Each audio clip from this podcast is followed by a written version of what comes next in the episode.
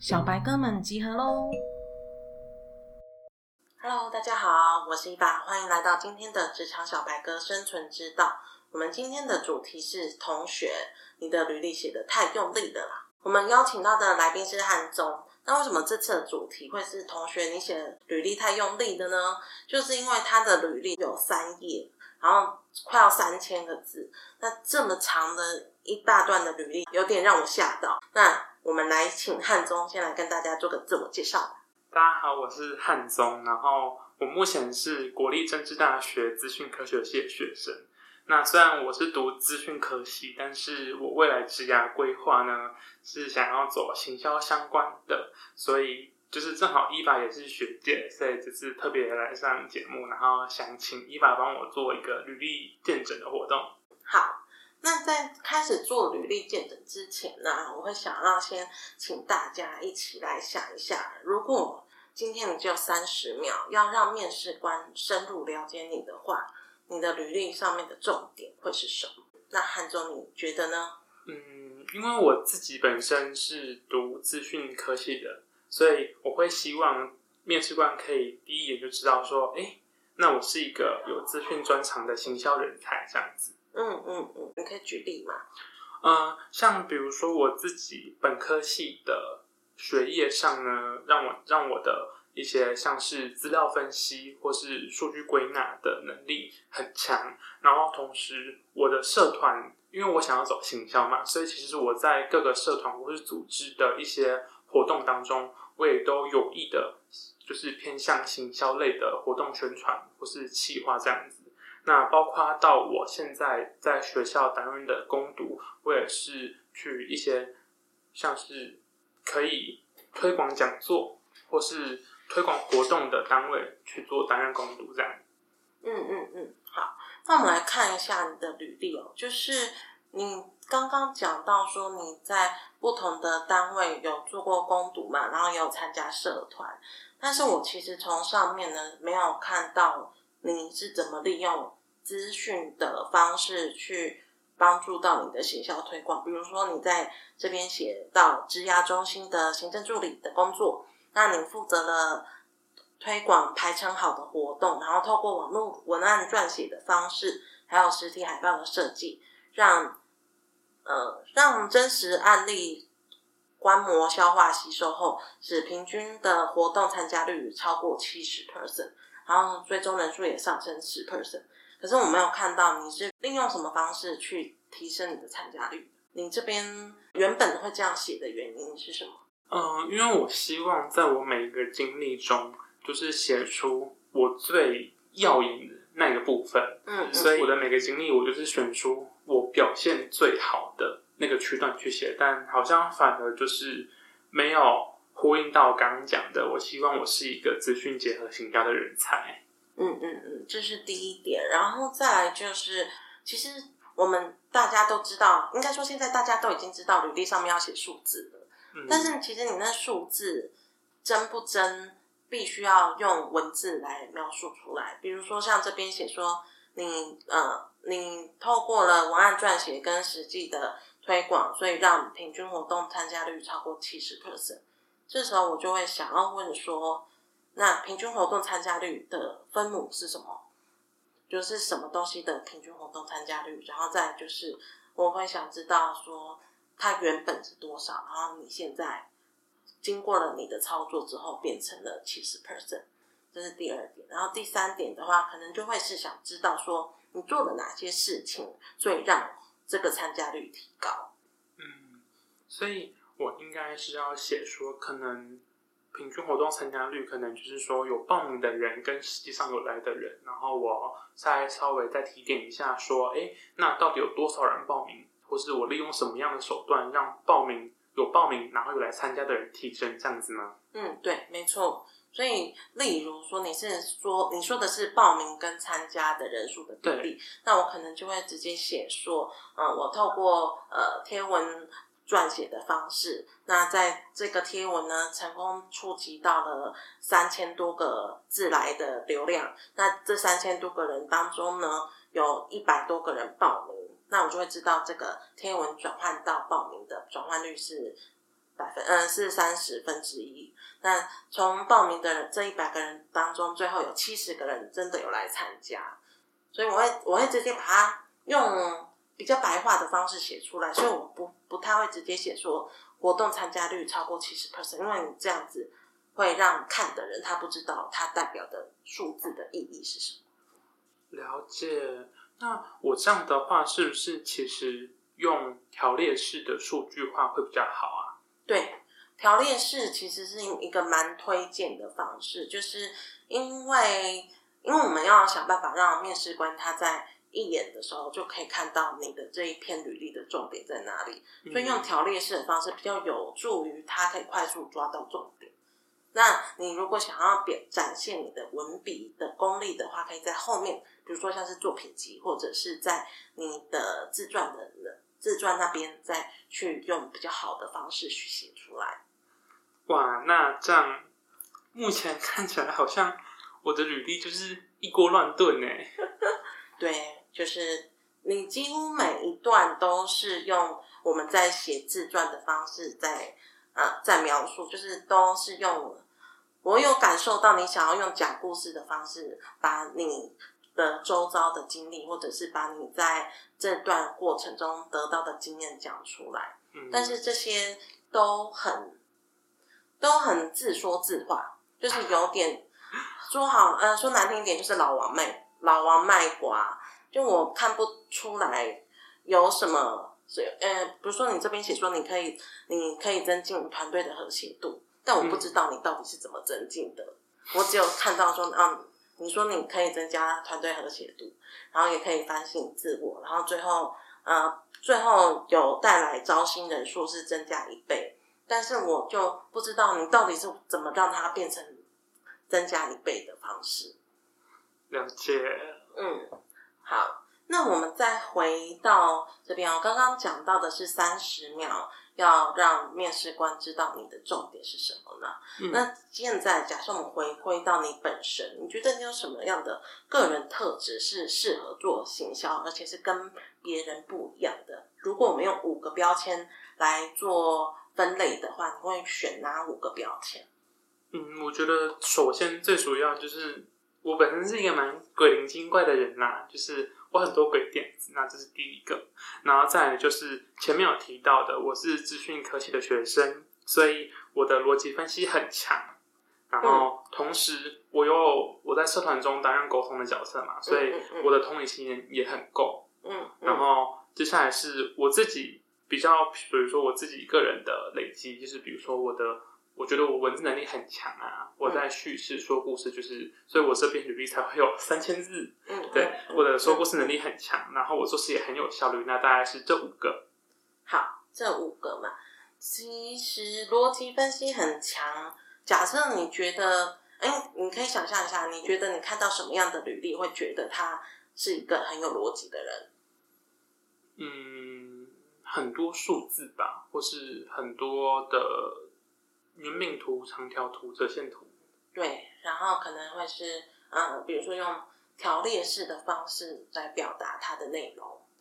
对，就会让人家觉得他的思路是很顺畅，是很有逻辑的，可以一整个连贯下来，这是第一个。那如果是鬼灵精怪呢？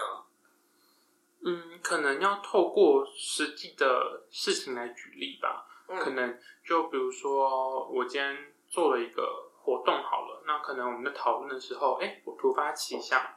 增加了什么样的元素进去，然后就是很突出这样。对，没错。所以其实鬼灵精怪啊，在内容上可以做一些你的鬼灵精怪相关的案例的分享之外，其实在排版上或者是一些作品集的部分可以去做特殊的呈现。就比如说我有看过有人的履历是一开始进去的排版就是长得跟别人不一样，然后用很多方块式或者是 hashtag 的方式去做呈现。那面试官一看就会觉得，哎，这个人好像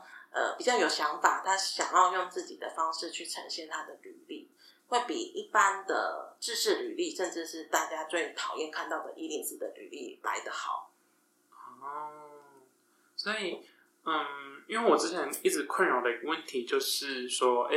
履历就是都是文字或是叙事，那我该怎么样把我个性呈现在履历中？所以我可以利用履历版面的设计，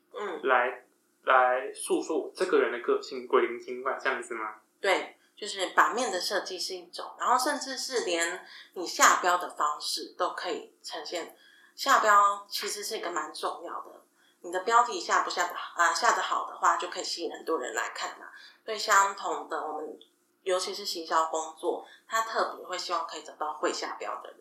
因为你的段落呢，其实是可以特别做设计。像你现在的段落都是比较一般的，像是自我介绍、工读与社团、工作经历。但是你可能可以写一个比较不一样的呈现方式，比如说工读与社团，我可能就会我随便乱讲，我的18到24岁之类的东西，就是你可以你可以用不同的下标的方式去让人家知道说你是有文案的能力的，甚至是你的思考逻辑比较跳跃，跟别人不太一样。那感觉我这份履历就是太中规中矩，因为我自己平常在做文案的时候是就是非常跳的那种人，可是我一到履历，可能是我太怕了吧，一到履历就变得非常中规中矩。对啊，其实不用那么怕，你可以做实验，就比如说你做了一版是比较跳的，然后做一版是中规中矩的，看哪一版会上。那或者是你可能拿比较中规中矩的头没上，然后后面拿鬼灵精怪的这一版就上了，因为履历不一定是可以只能投一次，你可以投很多次。哦，对，然后甚至你可以为了表现你的积极度呢，你履历投过去之后就寄信问他说，我刚刚寄履历过去，请问有看到吗？我们什么时候可以约面试时间之类的。然后也可以打电话给人资，如果人资有留电话的话，那通常啊，就算你书审没过，但是因为你一直打电话，人资就会想说，好吧，那你这么积极，就让你来面试看看好了。刚伊娃学姐提到一点是让我蛮意外的，就是因为我一直以为就是可能我投一次履历收到感谢信，那可能就拜拜了，就是我没有想过，因为我找的是实习啦，所以我可能没有想过说那我可以投第二次或投第三次，因为我就想已经收到感谢信，那可能就代表这次计划跟我无缘了这样。对啊，因为很多时候是他只能从你丢给他的东西去判断他要不要找你来面试，或者要不要录取你。但是如果你第二次再丢的东西有新的东西给他看，或者是你有增加更多内容的话，他们还是会进去看。那这真的是我没有想到的点。那我想请你回来看到你目前的履历，你觉得有哪一些地方是可以再修改或者是加强？就像刚刚伊娃学姐提到的，就是比如说我的字太多，那就是可以说故事啊，但是不要整个篇幅都来说故事，对，可能还是需要一些条列式，然后跟一些数据上的呈现，甚至我觉得我可以把我以前做过的图表那些分析类的东西都拿回来用也可以，这样。对，没错，我跟你说，因为资料科学最重要的就是你的数据分析能力，就是你的资料图像化的能力。如果你甚至可以自己写出一个资料图像化的程式或网站的话，那都会是很加分的东西。你想要走比较行销方面的，你可能就可以用你的 PPT 简报的方式去呈现，比如说大家常见的圆饼图或者是长条图，这些其实在行销来说，或是在资料图像化来说，都已经是太一般的东西，太初阶了。你可以去看有一些像是 UDN。他们最近的新闻很多都是做资料图像化的，那像去年他们做的228的专题，他就说你以为1000个人里面有30个人被枪杀是很少的数量吗？然后他就做了一整篇长的网页，上面住了1万多个人吧，然后就让你看到大概每滑2-3个画面就会看到有1半的人是不见的。哦，所以其实我可以在我的履历中呈现可能是资讯图表化再更进阶一点的东西吗？对，没错。然后另外就是我觉得反而在你的统计相关的技能，如果你有学到，或者是你刚好统计相关的分数很高的话，这个也可以 拿出来讲。因为现在有很多东西都是需要做大数据相关的呈现，只要可以做出基本的资料分析，对行销来说都是会有加分的。那比如说好了，像虾皮，他可能就会想要知道过去1年流行的美妆产品有哪些，那对他们虾皮的上架商家来说就是一个吸引他们去虾皮上架的诱因嘛。所以你可以站在公司的角度去看他们会需要哪一些资料，然后是可以帮助他们增加他的营业额，或是增加他的商家或客户。哦，那这样听起来其实我可以写的东西还有很多耶，但只是我都没有写进去而已。反正我好像就是写的都是我自己的事情，而不是我的实力我的经历这样子。我们在看履历的时候，因为我的时间很少，尤其虾皮，或者是你要投哪一些？虾皮啊，迪卡啊，大公司的话像是那个 SurveyCake， 就是信雅科技这些。像这些其实是很多人都会想要进去的，对，所以你可以想象到他们一天收到的实习的履历会有多多。那他要怎么点开来只有5秒的时间内要愿意继续往下看你的内容，这个就是我们在履历上会注重呈现的事情。那这样看起来人家是5秒内抓到眼睛，我是5秒内就被关掉了耶。没错。那我们来简单讲一下行销方面，应该说行销类的工作他们通常会看哪一些内容。在之前就先去看过你有投过的新芽、迪卡跟虾皮这些工作描述，有看到最多的都是第一个是要有社群经营的相关经验，比如说他要经营 IG 或是经营他自己的脸书。那没有自己的脸书的话，可能是有经营过学校或者是公司的脸书都可以写进去。那有社群经验的话呢，你可以2个面向去呈现。第一个面向是去写说你做了哪一篇很棒的贴文，然后那个贴文得到很多互动跟回响。那另外一种方式就是你可以用数据的背景去说你在经营这个粉丝团的时候有发现到哪一些数据，所以你做了哪一些策略的调整。比如说我可能在经营粉丝团发现平日的学生们都关注的是语文类相关的课程，然后假日都会关注一些比较轻松的活动，所以你就建议发文的时机改成是平日看学习，然后假日看休闲。修改了之后变成是你们的天文的触及率提升了 200% 之类的。对，然后再来第2个的话强调的是沟通的能力。那其实在沟通能力上面呢，你就有个非常大的优势，就是你是可以跟工程师沟通的。对，就是其实我也之前也找过很多可能我们学校提供的业师啊，或者甚至已经出社会的学长姐相关领域的，那他们都说那其实我以我资讯科学去做行销的话，最大别人没有的优势其实就是我可以跟工程团队跟工程师沟通。真的我觉得你如果要强调你的跟工程师沟通这一块啊，你可以适度的在你的履历里面放一些你的程式相关的作品，或是你做了一个自己的作品集的网站，那这样人家就会知道说哦，你会自己架网站，然后你可能也有基础的前端的经验之类的。那甚至因为你知道 SEO 吗？就是搜寻引擎优化，它其实也是在网站上面做一些程式码的调整，让 Google 它会更容易抓得到你的网站里面写了哪一些内容出来。对，所以如果你要应征的工作是跟 SEO 有关的，那你甚至可以从你的自架站中去显示出你用了哪一些 SEO 的技术或技巧去优化你的网站。那这样子你在行销相关的作品跟经历就会有加分。我突然想到之前有人跟我讲过一句我觉得还蛮有道理的话，他就说虽然我是要走行销相关的实习好了，但是我本身资讯的不要把它藏起来，它会是我优势，不要把它想成劣势藏起来。对，那我觉得好像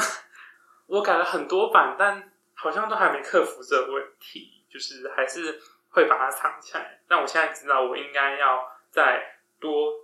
曝光我的资讯相关的能力，这样才会凸显出我的优势。没错。那再来行销，前面讲到社群经验，然后沟通能力嘛。第三跟第四个其实有点像，就是要有自己学习、自己解决问题的能力，跟有效率的做事方式。那这个呢，其实可以体现在你的履历的第一页。你要怎么样帮助你的面试官在看你第一页的时候，其实就可以看到你想要表达的全貌，然后他有时间再去看剩下的。这其实也是一种你帮助他解决他的时间的一个方式。对耶，真的我没有想到耶，就是我履历写得好，其实也是节省面试官的时间。没错，所以你可以先在最一开始就先把重点标出来。你有资讯背景，那你到底会哪些程式？那你有哪一些资料分析相关的工具可以用？比如说你会写 R， 然后或是你会用 Python 之类的，可以帮他快速的抓很多新闻资料下来，这也是一个优势。然后再来的话，可能就会是在说跟他讲你有哪些工作经历，那这些工作经历分别带来什么样的成绩。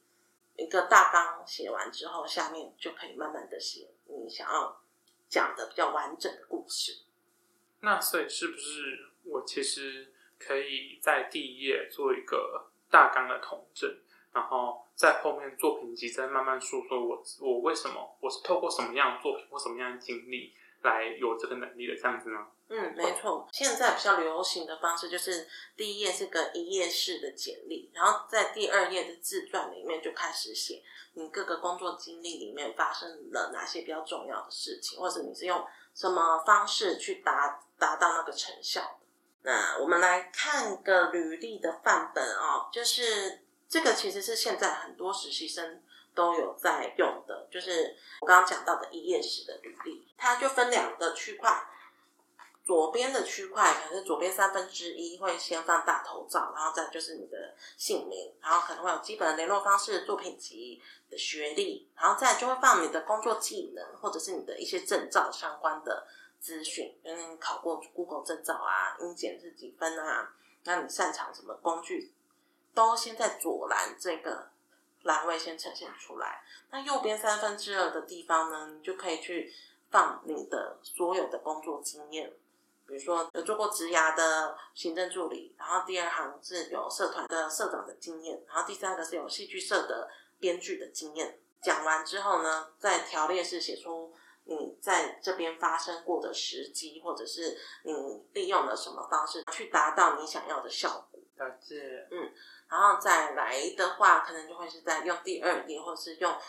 提供一个作品集连接的方式去让你的更多资料可以给面试官看。你要在你的经历的呈现中是要提到跟行销有关的，因为你现在要应征的是行销的工作。对。那比如说你现在我们在你的履历上面看到你说你有抓马戏剧社的经验。那假设你今天是面试官，你觉得这个人有参加过戏剧社，你第一个会联想到什么？吗？他很会表达自己吧。然后呢？他可以把自己想要说的东西都很清楚的呈现给其他人知道，不够具体。如果是我看到有戏剧社经验啊，我就会想到，你是不是可以写脚本、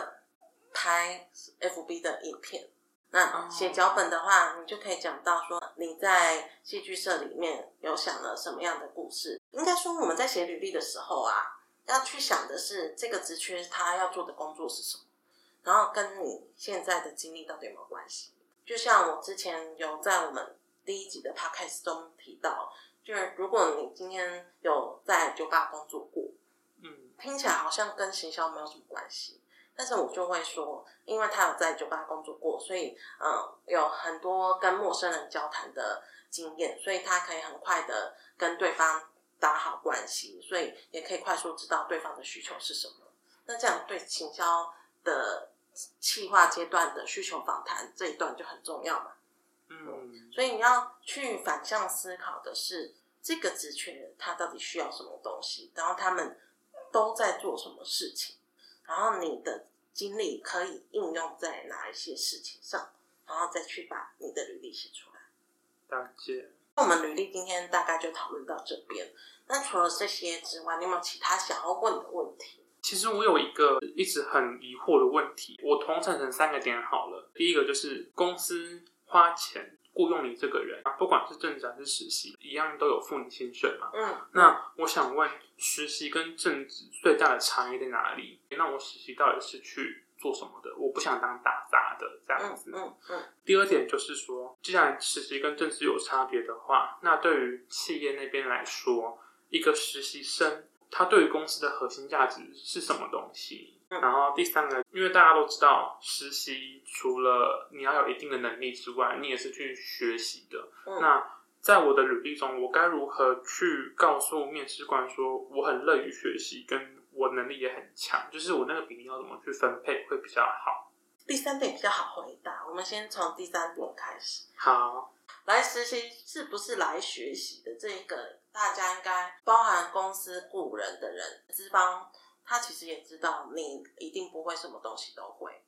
但是我会期待的是你要想要学，但是你要想要学这件事情不能光嘴巴说说。比如说我常遇到很多就是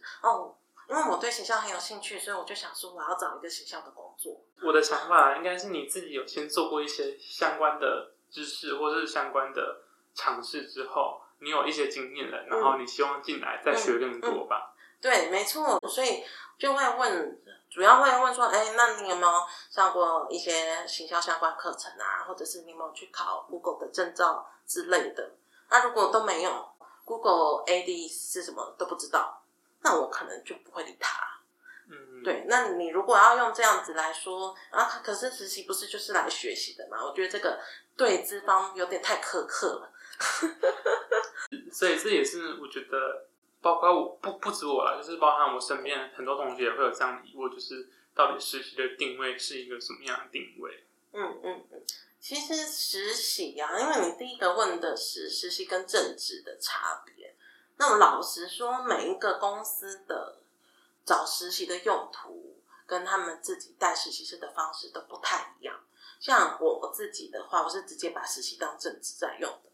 我希望实习生来这里可以真的拿到真正的工作经验，然后之后是有对他出去找行销相关的工作是有帮助，他可以很大声的说，我曾经进过粉丝团，或者我曾经真的花客户的钱去操作 FB 广告使用的方式。但是也有另外一种可能，他是比如说比较大型的，像微软这类的实习计划，他们可能是希望可以从一批很优秀的人中挑出最优秀的那几个，他可能不会特别的栽培你或特别的教学，他就是放牧型的。放牧之后看哪一个人有做出成绩，那我就要你。所以其实对于不同性质的公司，它的实习定位会不太一样就对了。对，所以如果你想要知道这个公司的实习方式是不是你想要的，可以去看一下他们之前的实习生分享的心得，或者是直接去问学长姐有没有去那边实习过，这样你才会知道那个东西就是他们的实习方式是不是你需要的内容。像我们之前 Ann 她也有分享过啊，就是她第一份实习是学校跟公司合作的实习，但是不执行，就是拿学分的。就公司就是因为他们是没拿钱，所以也不太好意思叫他们做事情，就沦落到最后要去帮忙买排队美食。事实上就不是就是大家会担心啊，是不是实习生被当成工读生用？应该说各家的状况不同，所以你要去做很多功课。了解。但至于第二个问题是实习的核心价值是什么？我觉得要看也是要看公司。那如果对我来说的话，实习的核心价值是我当然最终目标就是希望有一个人可以直接从实习转正，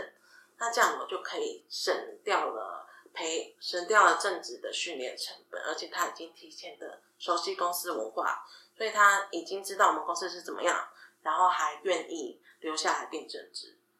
那这个人跟我们公司的契合度一定会是比较高的，这是第一个。那第二个的话可能会是公司的年龄层会有差，比如说像是比较大型的公司，他们可能都是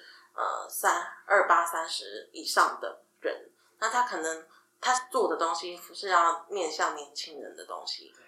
对，假设他是要做一个比如说潮牌鞋好了，他一定会需要知道说现在年轻人都在关注什么，然后甚至他会想要知道年轻人他们喜欢在哪一些平台上面浏览，所以他找实习可能有一个原因是想要直接透过他的客群去看说哦，他们平常都会在哪边，比如说在哪边上网，或者是他会用什么方式去买东西，是用虾皮还是直接用 IG 买。所以应该说对于各家企业来说，实习生能够提供给他们价值也是会不太一样咯。嗯，我觉得主要是看这家公司它第一个是它的产品的面向的客群是谁嘛，那第二个就是它到底为什么会需要找实习。所以如果你可以去从公司的角度去分析出哦，他们找实习就只是想要找工读生而已，那你就大概知道说他就是进去当工读生，比如说就是当资料 key in 的工读生而已。但如果你今天你有发现那个新创团队他的实习生是可以自己负责一个小专案的，甚至他每一个礼拜发出的文章都是会标实习生的名字，那至少对你来说才会有意义。比如说假设我是联合报的文字记者的实习，那我至少以后要去找文字工作的时候，我可以直接跟他们说联合报后面打我的 ID 就会是我的所有作品。哦，所以其实会反过来要问的是你自己，找这个实习目的是什么？你有可能是为了要增加工作经历，要增加你的作品，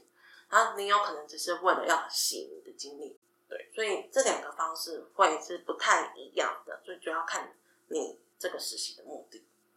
其实我实习的目的都有就是一方面我会希望，因为大公司就是老字号的加成嘛，对，然后当然我也希望我在这间公司我会有能够累积我的经历，对，用白话也就是说我全都要。对，但是还是会有取舍，比如说大公司的分工比较细，你可能就没有办法真的自己去真的去接触到很多实体要做的东西，比如说你现在进了影音部，你就没有办法接触到广告或社群的。那但是如果是小的新创企业的话，它就可能是可以让你自己一个人从0到1把这个专案兜出来。了解。所以其实不同公司对不同时机，再延伸到我自己的话，其实还是会有很多不一样的取舍就对了。没错。所以其实实习也不一定是要一家公司待到毕业，你可以大部分的人应该也都是6个月换一次吧，所以你至少现在转大四了，所以你剩下2学期。说可以再尝试2间公司吗？对啊。好，那